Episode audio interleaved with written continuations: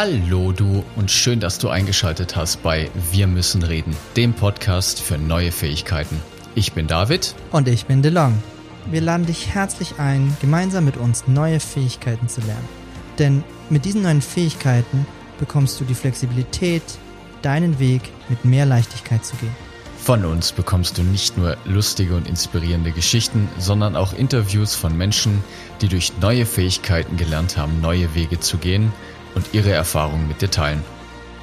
Die heutige Folge ist auf Englisch und DeLong und ich hoffen sehr, dass du jetzt trotzdem dran bleibst, denn ich verspreche dir, es lohnt sich. Wir interviewen heute James Priest, den Mitbegründer von Soziokratie 3.0 und was das ist, erfährst du jetzt. Hello today. We have a surprise for you here. David is here with me and we have a special guest and as you probably noticed we are in English now, not in German. Also we are doing most of the stuff in German. So uh, who I want you to give our guest a warm welcome and I'm giving you today James Priest from his ship. So hi James, how are you? Hey DeLong. I'm I'm doing good today. Thank you. As you probably noticed just in the introduction there, there was a big bang outside, so we might get some background noise at times. Living in a marina, unexpected things happen. Um, but generally, all things considered, I'm I'm doing pretty good personally. I'm very concerned about the global situation right now. Um, and at the same time, I'm I'm really grateful to have meaningful things to be able to invest my time in, and some time with family, and time to focus on creativity uh, rather than uh, enduring a pretty hectic travel schedule, which ended abruptly about five weeks ago now. and it's great that technology helps us to do some stuff like that, right? So to have this conversation and that we're even able to give value to our listeners and to other people, even in yeah. that strange times. Isn't it amazing? we can be really fortunate. Yeah. Absolutely extraordinary. And we are so fortunate to have the means to be able to stay connected even when we can't see each other physically. That's, a, so far as I can tell, an unprecedented moment in history, and we shouldn't take it for granted in any way. Yeah. yeah. I think we should be quite grateful about what about health and about everything in itself because I think in in a normal day this these thoughts get lost sometimes that what we actually have here and how good we have it. Yeah, exactly. It's a really great moment for reflection, and I say that sensitive to the fact some people are having a very difficult time right now and and really struggling with this or suffering during these times. Um, but you know, from another perspective, this opportunity to reflect on priorities and consider, in the contrast of what is happening right now, what was happening before and where we were coming from and what was motivating us is a real moment to kind of re-examine and maybe reset a few things um, according to what we yeah. discover. So uh, yeah, I hope that others are finding value that side of it at least finding value in that at this time as well. Hmm. So James, we're so cool to have you here. Thank you so much for your time. I'm and so excited. Maybe yeah, we're really excited and. Um, so, what are you up to? And maybe you can introduce yourself to to our listeners. What are you doing, and who are you? What He's makes not a James? priest. you know. no, I'm not a priest. James James. Priest by name. Yeah, priest by name only. So, um, okay. So my name James Priest. Um, I'm I'm known as a co-developer of something called Sociocracy 3.0, which we'll talk about today, and I'm going to refer to it as S3 because it's much easier to say. There's less syllables. Um, I currently live in Barcelona, uh, have an eight year old son who you can probably hear banging around on the deck above right now. um, and I'm here in a boat in Barcelona with my wife and my son. And uh, I spend most of my time, until about five weeks ago at least, uh, traveling and, and sharing about Sociocracy 3.0. Um, and for the last five weeks or so, we've been here focused on um, resource development, actually, which is something we've wanted to do for a long time and not had the time. So we're getting into video making and and uh, various resources and so on. Uh, and uh, we probably get into this more during the conversation, but uh, I I um, launched Sociocracy 3.0 in 2015 with Bernhard Bockelbrink, and then Lily David joined quite soon afterwards. Uh, she's now my wife. Um, and so the three of us, three of us, you. Yes, the three of us uh, co-develop co-develop S3. Can you give us a, a short explanation? What problem has S3 solved and how does it work in short? Phew, what problem has it solved? Well, you know, S3 is a menu of patterns. And what I mean by patterns, I mean like processes, practices, guidelines that correlate with human behaviors that have evolved in the past among human beings in cooperative and collaborative environments. Behaviors that help them to meet the challenges and opportunities that they faced. And a number of behaviors from our ancestors have stuck around, they've prevailed, and they've evolved over time because of their usefulness in certain contexts. Um, so, one way to think about S3 is that the patterns that it puts forward were there long before S3 was. So, what we did is we pulled together a selection of patterns that we saw had coherence and integrity between them, um, but also had utility on their own for people in organizational contexts when they bump into challenges or opportunities and their habitual ways of doing things are inadequate somehow to bring about the results they would hope or expect to see from those strategies, and they've arrived at a moment of realization that perhaps there are alternatives that they could consider, then S3 offers some alternatives for people to consider. Um, but I say that with the caveat that in and of itself, S3 doesn't tell you what to do so much as the patterns help you harness collective intelligence and figure out what to do between you in a moment when you're looking for alternatives to what you've previously done.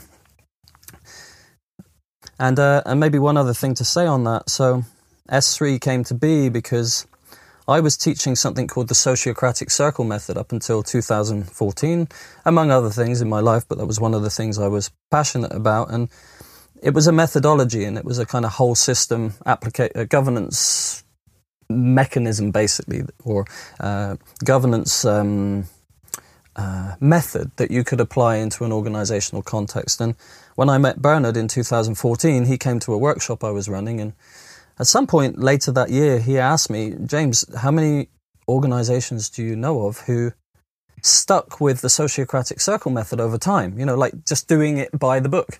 And I said, well, I, I don't really know any actually, you know. And so he asked me what they did, and I was explaining, well, people take what works and they adapt things to suit their context, you know. And um, and so we decided to, rather than try to put together a new methodology somehow, we would look at the existing methods and frameworks out there in the world and unpack them and see what were the patterns behind the methods somehow. If we could identify in a more granular way different aspects that made up these methods and frameworks, you know, like looking at looking at Scrum, for example, looking at various applications of Kanban, uh, looking at holacracy and so on, um, and see if we could find core patterns that made those up. And that's basically what S3 is. It's a collection of those patterns that we discovered that we thought would be useful to share with people and that people can pull from according to their needs and adapt according to their context rather than part of a body of patterns that make up some prescription that people have to follow from A to Z. That's a Perfect. that's a very interesting thought that I'd like to like get onto is what what David and I do is when we talk about change with people or when we help people change, we do that in a in a similar way. What we think would be very good is, and this actually what you're doing is is not looking at methods in itself, because methods can work or cannot work. But what's very interesting, what what lies underneath the structure in itself. Mm-hmm. So what what we do is we we trying to decipher, for example, when we go when we talk about agile mindset is I don't care about Scrum or Sociocracy or whatever the method in itself is, as long as it works. So it would be very interesting to see what is the underlying structure of all these methods that apparently work so they can be translated into each company, world, person, whatever it is. And that is a very interesting thought that you had there.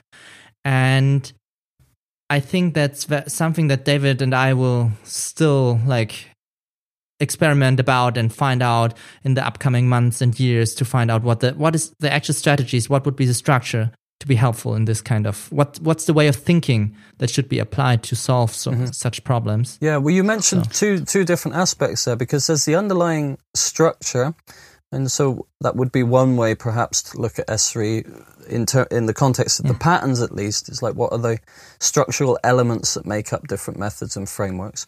It's by no means comprehensive, our collection, right? We just chose those those patterns that were relevant for us and that we, we felt would be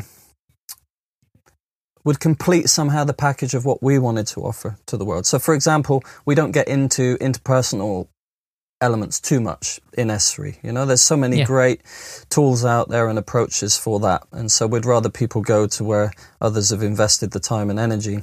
Um, so we, mm-hmm. we've kind of constrained it more to things like organizational structure and building organizations and enabling collaboration, decision making, organizing work, these kinds of things. Um, but the other side you mentioned is about mindset. And that's much more difficult to define somehow because what are the what are the catalytic elements that facilitate transformation of mindset in individuals and also culturally throughout a throughout a system? Um, so patterns are kind of a, or applying certain processes, practices, following certain guidelines are a means to an end in that respect because the the transformation in perspective and the transformation in mindset itself is something in and of itself. And one way that we kind of sought to address that in S3 was by defining what we call the seven principles. Um, so the principles we say are the thread that weaves together the fabric of the, the patterns. It's not a comprehensive list, right? Seven principles, um, but they, in a moment when your practice falls short in a certain context, you need some kind of higher order to revert to in order to have some kind of guiding constraints to know how to change things in a way that's going to be appropriate. And one aspect, one one element of S3 that can facilitate that to some extent is the is the seven principles. But the other the other element is we have a pattern called agree on values, and many organizations have organizational values, right? And um, mm-hmm. And people remember them more or less, or pay more or less attention to them. And there are certainly companies where most people are well versed in the values and they value them, right? They're principles that people really really value. Um, but by thinking and reflecting regularly in an organization, what are the kind of guidelines for behavior that we would cherish because they would better help us to achieve our objectives? And how can we make those present in the consciousness of every individual in the organization? So, in moments when our current way of doing things fails, we already have some kind of guiding principles that people are committed to, you know, so they'll have the energy and the discipline to endure in a moment when perhaps otherwise they would just fall back on how they would typically do things. To discover emergent and exaptive ways of responding to the, the challenges and opportunities they face as they arise. Yeah, so, um, yeah, so this was very much behind our thinking with S3. It wasn't just to prescribe a bunch of patterns, you know, to, or mm-hmm. pick a pattern and that will solve the problem. It's like, no, these patterns are going to f- give you a, a, contrasting perspective to what you typically do um, in some cases. And at that interface between these new ways of doing things and your growing awareness of your old way of doing things, you can um, evolve context or circumstance specific ways to deal with the challenges that you face. Great. So, James, I was. Um, I, had the the pleasure to be in one of your S3 trainings, and the one thing which stuck in my mind was this one sentence which I really love between the at the interface between the habitual and the new great potential for greater consciousness resides. Mm -hmm. And I think this is so one of the basic fundamental truth about S3, or this is the one thing which I took away. And there's so much value in this sentence, and I think it also describes quite well what S3 is, right? So this principle of navigate via tension and feeling inside you where the tension is and what the reasons are why you should be motivating to do mm -hmm. something, right? Yeah. So, can you can you give us, please, a little perspective on that sentence and what how, how it can help us to deal with problems we have in our daily life and in, in companies, for example? Yeah. So, well, this this is a phrase that I discovered myself beginning to say at some point. Um, and when I look back retrospectively, it it kind of encapsulates a key learning that I had in relation to S3. You know, in, in the early days with S3, so I was teaching the Sociocratic Circle method. I was really confident with that, and I knew what to do, and I had a pretty smooth way of delivering it. And and then when when S3 popped up into my life, um, I didn't really have much of a clue about what it was yet. I certainly didn't know how to talk about it, uh, or to communicate it to others, or to teach people about it. But there were elements of it that I was so excited about, and I just I could begin to see that it had value in a way that was so much greater than what I'd been able to share with others before. So I kind of learned on the run basically as I was introducing this to others. And so I've had a really insightful journey of discovery over the last five years with S3. It's kind of opened many doors. It's taken me into new places that I didn't imagine to be. And, and one challenge I've faced is the tendency, on the one hand, of people, including myself, I guess, to look outside of ourselves to, for the answer. And that's that makes sense evolutionarily speaking, right? Because you don't want to reinvent the wheel on everything, right? So we, we watch one another and, and we, we observe how different people do things. But there's also this kind of, in the shadows, there's this tendency to really look for external solutions to our problems. And maybe for a while celebrate those solutions and buy into them. And at some point, if they fall short somehow, then to criticize them and discard them and go looking for the for the next thing. And um, the the missing element in that kind of low resolution approach to life is, you know, really consciously and intentionally asking what's of value here, extracting it, being grateful that you came across it, and synergizing it with everything else you you have previously gathered and learned. And so that's a good kind of parallel to in an organizational context when there's these big change initiatives, you know, and it's like by the book, let's we're going to ch- apply this kind of transformational process into the system, and the the process itself is kind of predefined, and then it's applied into the organizational context, and mm. and it nearly mm. al- it nearly always falls short. You know, sometimes get away with it and it's good enough, you could say, well, that really helped. And maybe it did because perhaps things were absolutely dreadful before. And so, you know, maybe almost anything was going to help.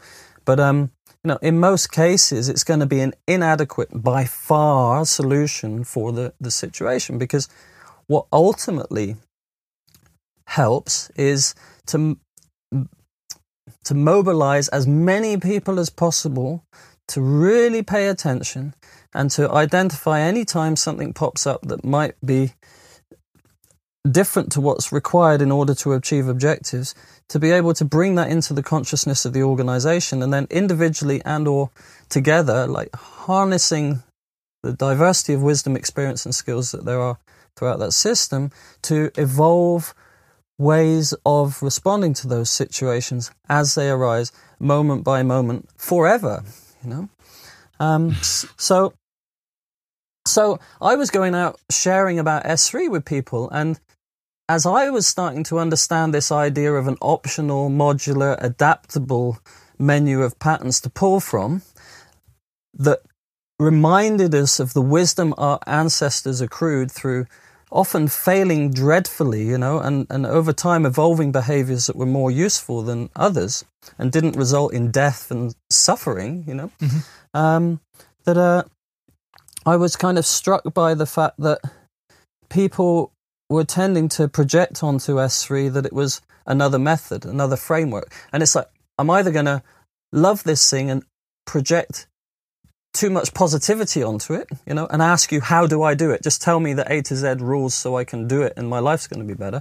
Or they were super cautious because they've been wounded so much through interacting with other magic formulas and prescriptions and methods that were going to make their life better and hadn't. And now they were wise enough to not fall for that kind of thing. You know, so how communicating to people what S3 actually was and how to harness value from it uh, was, was a challenge in itself. And so, you know, at some point, I learned that when I was introducing S3 to people, one, it was useful to preface any introduction with this the way I opened this conversation today. You know, it's a menu of behavior patterns that were there long before S3 was, and they're more or less useful in certain contexts. And if they're useful for you, some of them sometimes you might want to consider it as an alternative. That was really, really cool. But the second thing was to help people understand listen, it's not about whether the patterns S3 has to offer are in themselves suitable for your needs in a particular case. If you take an individual pattern and you explore it in a moment when you're willing to look for an alternative because your current way of doing things is inadequate to bring about the results you would require, even if the pattern itself isn't appropriate, in the contrast of that other way of doing things, you have an opportunity to become more conscious of how you would have habitually done it until now. And just stand there in that place for a moment. Stand there in that moment of contrast and comparison. Yeah. Because in that if you can have the, the discipline to stay there, because in a moment of stress, you're going to want to fall back on your habit, right? That's what habits are for, to yeah. save us in moments of stress. Um, but if you can hold that tension there, recognizing the inadequacy of your other way of doing things, then you can more consciously figure out how you might respond next. Add to that the the intent to harness the perspective and the experience of others as well in a moment when it has utility to do so, and suddenly you're opening yourself to the possibility of being able to make much smarter decisions relative to what you would have done otherwise. And so this is where that phrase came from. The interface between the habitual and the new, the potential for greater consciousness resides. And I think we do really, really well to keep that in mind, you know, because not just in terms of S3 patterns, when you bump into somebody who pisses you off, you know, and they're pissing you off because they behave differently to you. And it might turn out that they're still, you know, their behavior is not appropriate by your reckoning and according to your values, but still, like, who are you? Where are you coming from to be so triggered by somebody who's coming from such a different place? And, and to double check, well, how in integrity is where you're coming from, right? And, and to become conscious of that so that yep. you can more consciously decide whether to p- pivot or persist in terms of your behavior. So, this for me. Over or to be, yeah, to, yeah. to value this different behavior and ask yourself the question what can i learn from this person so not go in this resistance and and try to change the behavior of the other person but instead asking what value lies in this behavior yeah. and what can i learn from yeah. it yeah. yeah it's a totally different perspective on that yeah, exactly. And it might be 99% crap, you know. It's like you might decide at the end, no, there's, there's really very little in the behavior, in the way this person's manifesting it that has utility to me. But one, you've become more conscious of where you're coming from. So what do you value? What what are the belief systems that kind of inform your resolve somehow or energize your resolve? But but secondly, I think the, the truth in what you're bringing up there, David, for me is to look to the positive essence of a behavior. You know, I give one, one really simple example. Somebody's behaving selfishly, right? Okay, so we've got a negative association with the idea of being selfish, but the positive essence is self care. And as, a as human beings, we all need to be able to care for ourselves sometimes. And in moments, it's appropriate to put ourselves before others. And if you don't have access to that, yeah, then you're going to be in trouble because you're going to constantly compromise yourself for others and you won't have integrity in a moment when you need to be able to stand for yourself instead. Just as an example. So this is not just about S3 patterns, right? This is about as human beings. It's just about paying attention to behavior because behavior reveals values. And when we bump into people who value things differently to us, yeah, that's a source where we're going to polarize just about every time if that happens outside of consciousness. But if we can stay conscious or bring consciousness into that moment when we experience tension, right? Uh, and really look to the positive essence of what we're seeing and understand it, then it gives us a chance to grow and to to become more integrated as human beings and reclaim that which otherwise we conveniently project onto others.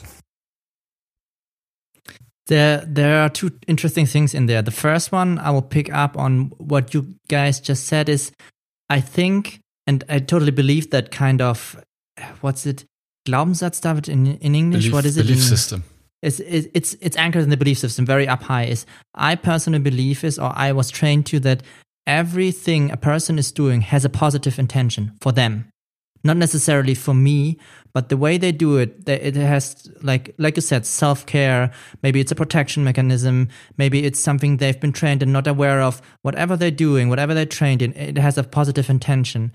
And asking myself in situations like these when i have this resistance or when someone's not behaving like i would like them to do is i often like to ask the question is what is the positive intention be behind that person's behavior to mm-hmm. see it from a to change the perspective, to have a better understanding of the other person, that they're not doing it on purpose to hurt me or whatever they're doing.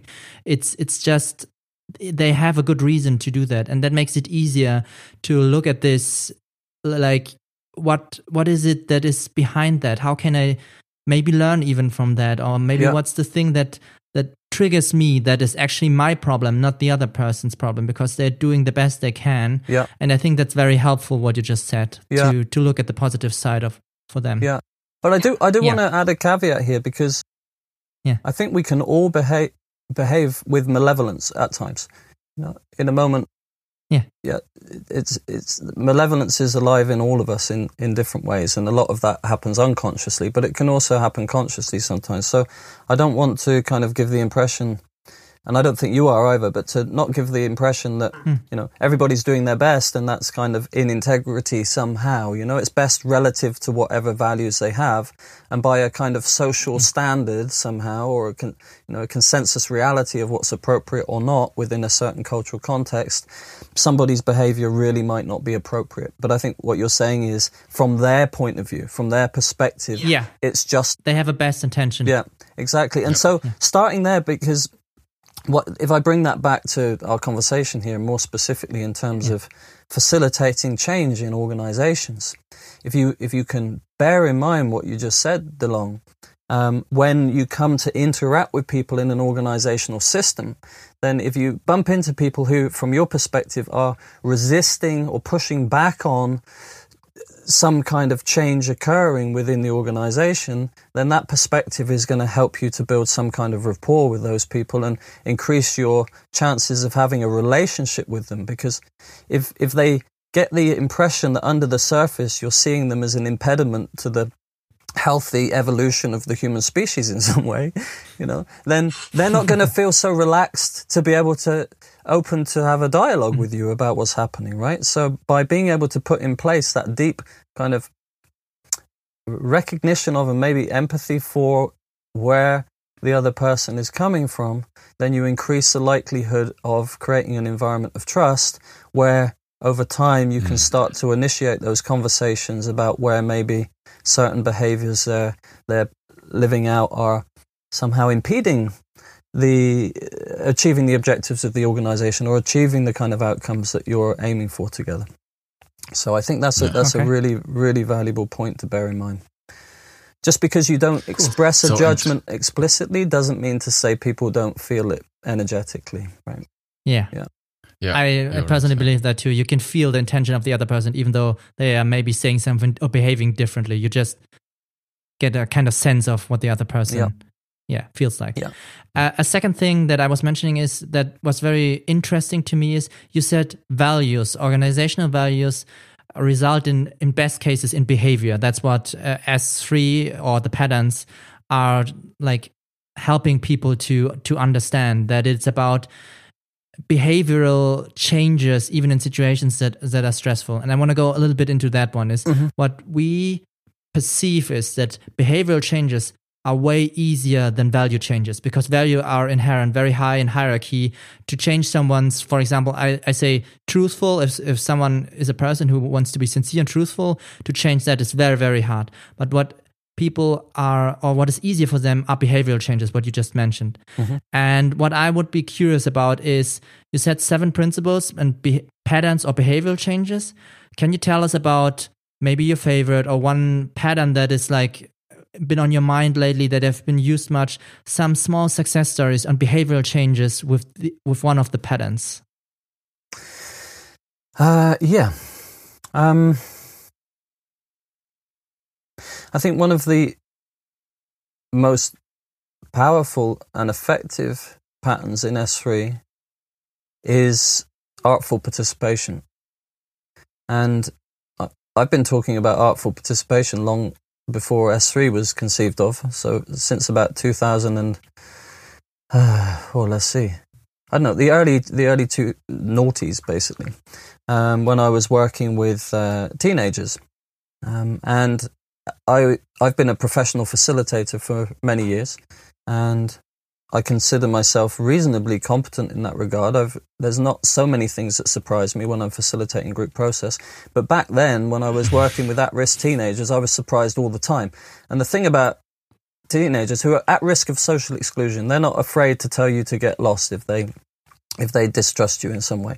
Um, one of the things I realized quite quickly was it didn't matter how good I was at facilitating, I mean, and building rapport even, if I didn't have the intentional kind of engagement of the people I was facilitating, then it wasn't going to turn out very well, generally speaking. And this led to this idea of artful participation and contracting with people to really pay attention to how they show up in a certain uh, context in collaboration with others and to generate the the inclination to consider how to give of your best as part of a collaborative process with others.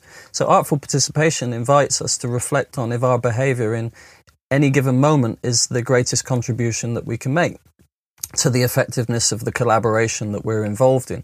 And if we find on our on reflection that our behavior is inadequate or inappropriate, then we can make an adjustment to that.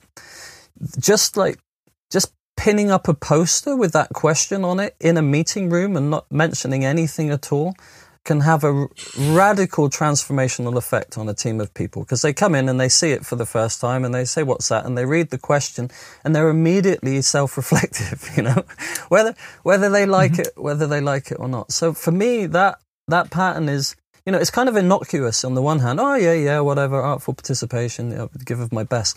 But when you think about it for a moment, now you're thinking about yourself and you're thinking about yourself in the context of others. You're thinking about others and how they're showing up too. And everyone else is thinking about everyone else and knowing that they are. And so it, it facilitates self consciousness in a, in a really positive way. And again, I think that is fundamental to S3. You know, it's like if there were something that's going to add immediate value, it's that.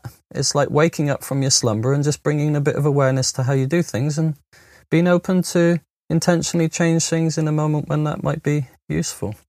So uh, it's my it's my favorite pattern, one of my favorite patterns, and I and it's and it's bloody difficult and challenging, right? It's difficult for all of us. Yeah, and and for anyone who's questioning why might it be difficult, it's like forget a working context. Just imagine your beloved, right, or one of your kids who you have challenging experiences with on a frequent basis, and in a moment when you next bump into a potential kind of conflict with that person, bringing up the, the intention to participate artfully into that interaction. And you see how difficult that is in a moment because you just want to let fire, you know, and just let rip on your, your usual way of doing things. And artful participation says, no, that's not going to help. It's going to make it worse. And you know it is. So how are you going to do it differently now? Yeah, that's, that's really exercising some psychic muscles, psych, psycho emotional, biochemical muscles getting worked out seriously with that one, I think. okay, uh, so I'm curious. You you said that it's it's making a self or uh, the person more conscious by just putting up the, a small thing like artful participation within a room with a post-it is so what are your what are your like recommendations for behavior to make people awake to let people see oh okay i have to think about that yeah. i have to be intentionally doing something different yeah mm. well well, one answer to that is you can't. Unfortunately, you know, and, and like our opinions about if someone's awake or not, and if they're not, when they should wake up, and so on, is very subjective, you know, and uh, and usually mm-hmm. it's a case of you know instead of trying to take the grain of sand out of someone else's eye, take the shovel of dirt out, out of your own kind of thing. Um, the one thing that's fundamental to S3, if I answer this in a roundabout way, people often say, Where do you start? And where you start is by identifying needs you have in the organization, challenges and opportunities you face, where your current way of doing things isn't good enough to, to respond to that, prioritizing the needs that you have, and starting with the most important first, and then pulling in elements of S3 and whatever other things you can discover that might be useful, and run experiments to discover whether or not it, it brings any, anything positive into the into the situation somehow. Um, so, when it comes to individuals, one recognizing the inadequacy perhaps of how they currently do things, and two being open to explore alternatives a really good starting point is helping those people recognize the challenges that they face, helping them recognize what currently they're confronted by that they're not able to adequately respond to with what they do and where they would really like to achieve a better outcome than the one they're getting. So, one, there has to be a need, there has to be a driver for change. And secondly, there has to be the, the intention, the will or the intention and the will to change. Yeah, I guess it's those three things. So people don't have any problem with change and changing things when it suits them doing so and when there's not a secondary reason not to. Yeah. Um, so help people in organizations recognize where there's a need for change. Yeah, facilitate that conversation because once people recognize the need for change, then unless there's other reasons to resist that, then they're going to be open to look at alternatives. Doesn't mean to say that they're going to know what alternatives to to to bring in, right? And that's where S3 helps because it gives you some options to consider there. Uh, but if you're banging your head against a closed door and somebody's just reluctant or resistant to consider changing things, it's probably because they haven't really understood a reason why that would be useful yet, or they've got other pro- other agenda and other priorities for why not to change. Hmm. Yeah. Yeah. So that would be my question. So why should I even bother? So why S3 at all? So is it helping me as an individual working in the in the company or is it for managers or is it for the for the founders of a company so why yeah. would somebody even bother to to work with uh, s3 yeah well if we look at historically now at what's happening and why people bother to work with it it's simply because they're in some kind of collaborative context and they're bumping i mean they're in an hmm. organizational context and they're bumping into challenges and they can't figure out how to solve them with what they currently know and do and so they're looking outside of themselves for the answer. They've looked maybe to whole system solutions, methods, frameworks of various kinds, and at some point found them lacking or inadequate somehow as well. And uh, they come across S3, maybe considering it first off as another possible magic formula to make everything better, or they've come to it because they were attracted to the idea of a pattern based menu of options instead, because their previous experience had helped them learn over time that that's probably a more useful way to go. And they're now rummaging through the cupboard to see what's in there and to see what, if anything, might be might be useful. Um, so this is why people come to S3. Yeah. Um, in mm. terms of who in organizations that would be appropriate for, what well, it's, it's appropriate to anyone. I mean, you know, we've got kids, adults, schools, academia, research institutions, pharmaceutical companies, banks, tech companies, um, public sector organizations, civil service. It's like people in any situation where they're with at least one other person and you, I guess you could even say on their own actually, and and they realize that what they currently know and do isn't good enough, then they're looking to S3 and and typically they're going to find many things that help. And the reason I can say that with some assurance is because if you look at S3 patterns, you'll discover that you're already living out several of those patterns in your daily life in different ways. You just might not be doing it consciously, and you might be skipping parts, you know, or like uh, taking a shortened version, which isn't so useful, right? But when you look at the patterns, you realize, oh wait, this kind of this kind of makes sense. Actually, you know, it's like that. It's like navigate via tension. You mentioned David. It's like pay attention when you're alerted internally somehow because you've got an inner alarm system that alerts you when you've perceived something that looks different to what you expect or wish to see. And then take the time to figure out what you're seeing, validate your assumptions about whether it's really like you think it is, and ask yourself what might be needed that were you to respond to it in some way would bring about a change you would hope to see. It's like we do that all the time as human beings. Yeah, we just don't necessarily do it so consciously and often we make assumptions mm. when we perceive something and then get straight into a solution of how we, you know, it's like problem reaction kind of solution kind of approach instead of the pause yeah. to validate assumptions, check consciously what we're about to do, maybe liaise with others and harness some different perspectives before we jump in because it's statistically likely to give us a better outcome than how we would habitually do it otherwise. You know, it's like we all do that all the time, more or less. Yeah, so S3 is fu- full of common behavior patterns that are alive in all of us in some way or other. The, the difference is it's, it's enabling us to become more conscious of those patterns and use them with more conscious intent in moments when they're appropriate. And how do you go about it, James? So let's assume that there is a listener now who has maybe a problem in the organization. He wants to change. And one thing you mentioned uh, in the last answer was that you, we should set up some experiments. And that's an interesting point because DeLong and I already talked about that in one of the other podcast episodes. So, yeah, how do you go um, about that? How can you set up an experiment and how can you influence it to make it successful? Mm-hmm. Well, life's an experiment, right?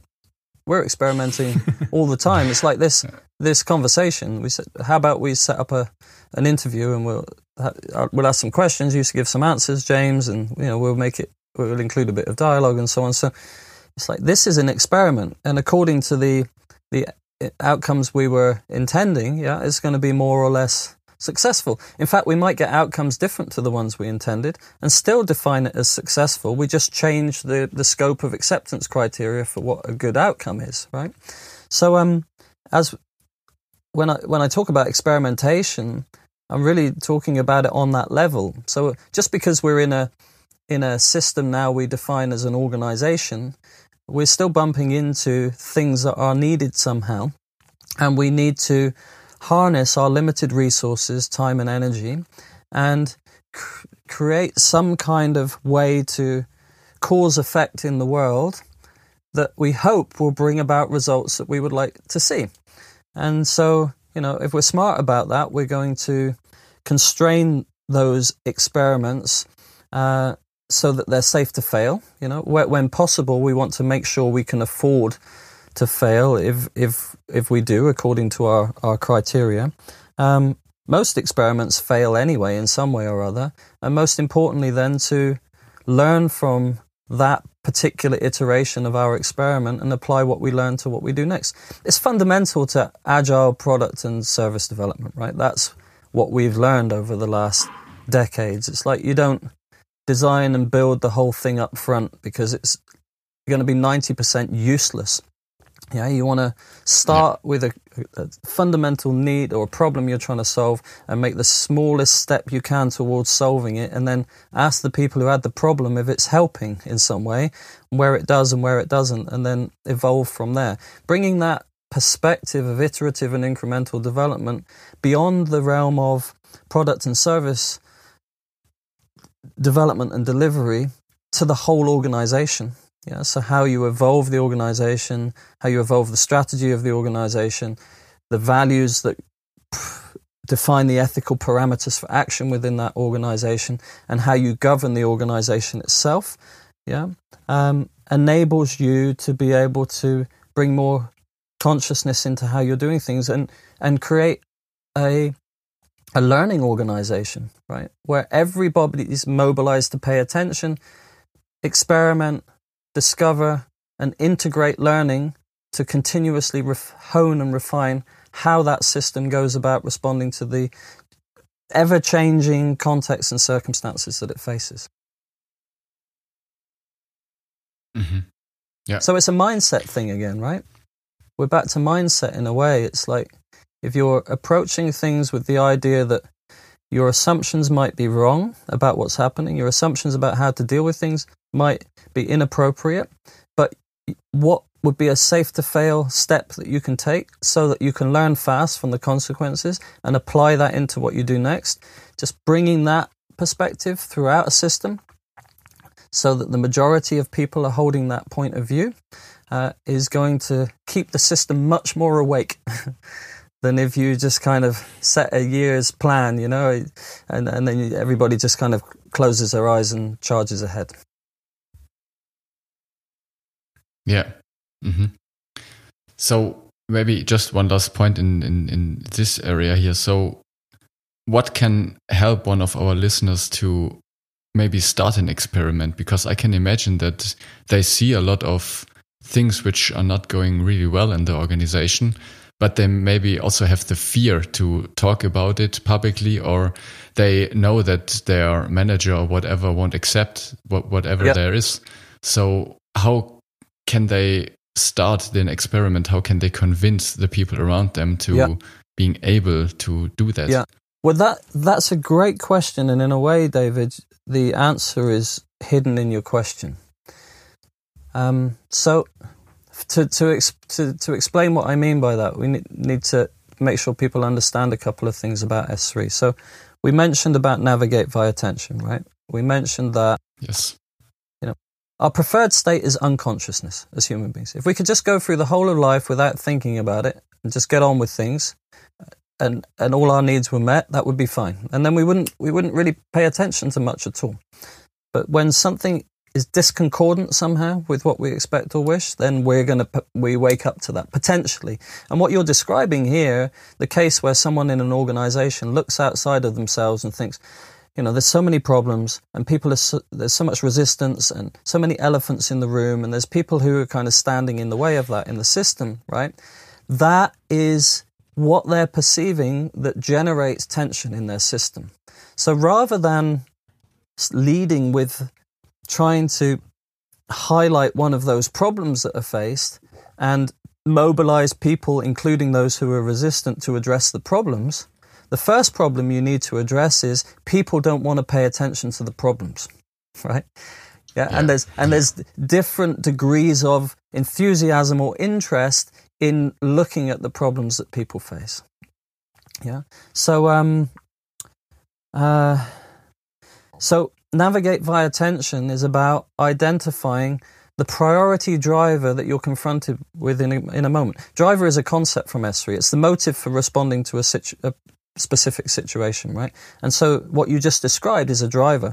And if you summarize a driver, you want to describe what's happening, which is we got a ton of problems and there's more or less interest and enthusiasm for resolving them. And that means that most of those problems stay with us day to day and affect our ability to create value, right? That's what's happening and the effect of what's happening. And then yeah. you can ask the question, yeah. what's needed? Well, maybe what's needed is to we need to see whether people are actually interested or motivated to address some of the elephants in the room and some of the problems we face so that we can get on and achieve our fuller potential together as a team or as a as a department or as an organization right so bring that into the consciousness of the system because you know mm. that's going to confront people with with the issue and you're kind of starting where you are rather than saying, oh, look, we've got problem X, we need to address it right now. And you meet the people who you really need on board with that are resistant to it or they don't recognize the problem. Yeah. Um, so the, the, the last thing I would say on that is you don't want to summarize a driver by saying my manager's a pain in the ass, right? because that's that ain't going to turn out well. Because if if if you're my manager, you're not going to feel very good about that, right? So you also yeah. what you want to try and be objective about the situation, right? It's like, generally speaking, if if you can describe a situation objectively and frame it in a way where the manager who is responsible for overall that area of work or and accountable for it can understand how something is standing in the way of them being able to fulfill their obligations in the organization, then they're much more likely going to pay attention to the point that you're raising than if you frame it in some kind of valuative way where you paint them in a in a negative picture. Yeah. Yeah. Yeah. And and that's what I like about summarizing drivers. It's like you don't just say what's happening, you say why it matters or why it might matter that it's happening. And you can be really yeah. explicit in that and and unless somebody's out of integrity with the organization itself, and they've got other interests besides the organization, if you can point out how a situation impedes the ability of the organization to create value, then people are going to pay attention to that. Yeah. Cool. Yeah. Thank you. Awesome. So we are nearing the end of the interview. Is there something on your mind, James, after all we've talked that you like to convey to, to our listeners? Something they can take away, something they should take away, something that's been on your mind since we started talking? Mm-hmm. Well, I think deep in our hearts, most of us have a have a felt sense of when we are somehow in flow and when we're in, in integrity with ourselves and with the circumstances that we're in and so on. And you know, during these COVID nineteen times, uh, we are being invited to we're being invited to really reconsider our priorities and and how we're choosing to spend our short, precious lifetimes. And um, I believe that, and this is a belief, that we, as human beings, we are most inclined to take responsibility and to m- make the required effort and have the discipline to persist in moments when what we're engaged in is meaningful. Yeah. And all of the kind of cool techniques and approaches for facilitating organizational change in the world will never resolve an issue where you have people who are working together, but they're not really engaged in a purposeful way with that organization and, and why it exists and what it, what it exists to serve or deliver into the world. So, asking that question, what is meaningful, right, to each of us, uh, and how shall we spend our short, precious lifetimes? Where will we invest our energy? Is a really important question, I think, and and I believe that on a on a worldwide level, the more people that do that and over time kind of position themselves in a manner where they're really playing to their strengths and their passions and what's important and meaningful for them, the more effective organizations will be on the whole. And on the other side of that, what I would say to organizations is if you exist already and you have people in that system, and you're going to be constrained by whatever your kind of overarching objectives are as an organization.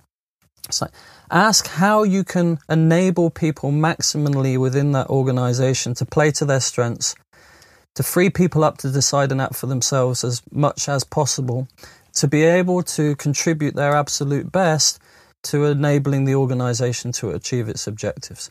Because then you have a, a, a, a relationship of reciprocity between organization and people and people and organization. so and and how how can people find you and the material from S3 and so what can I do as a listener when I want to get into S3? Yeah. Okay. So we have the sociocracy30.org website. That's sociocracy30.org. Um, we also you can find me through Learn S3 org as well. Learn S3 is a more recent initiative to bring together others who are also helping people to learn about and use S3.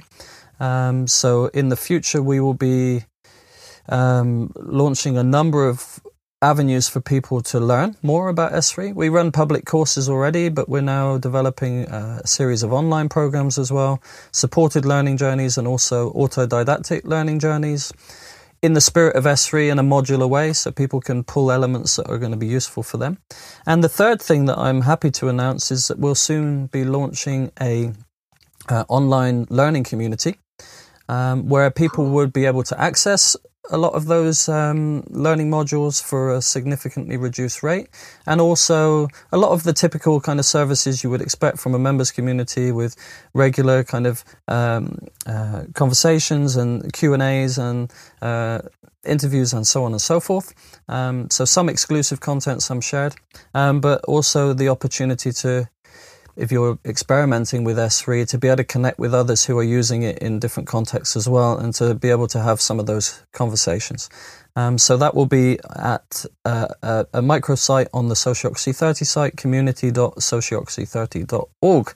So uh, if anyone's interested in that in the future, get on over there because I'm so excited about it. It's just going to be, it's, it's so needed right now this way for people to come together and it's going to be awesome. So, yeah. I will put all the links in the description for the listeners. And yeah. James, thank you so very much for your time. It was awesome. A lot of value in here. Thank you, thank you very, very much for your time. It was a pleasure, guys. Yeah, for me as well. It was a pleasure to have you here, and I'm looking forward to the whole interview to listen to it again. And thank you for your time. Yeah, well, thanks, DeLong and David. It's a real pleasure to hang out with you guys as well. Thanks for uh, your questions and also sharing your perspectives too. And I look forward to hearing this when it's when it's out. And we listen to you again next week and have a nice week. Bye bye. Okay, cheers.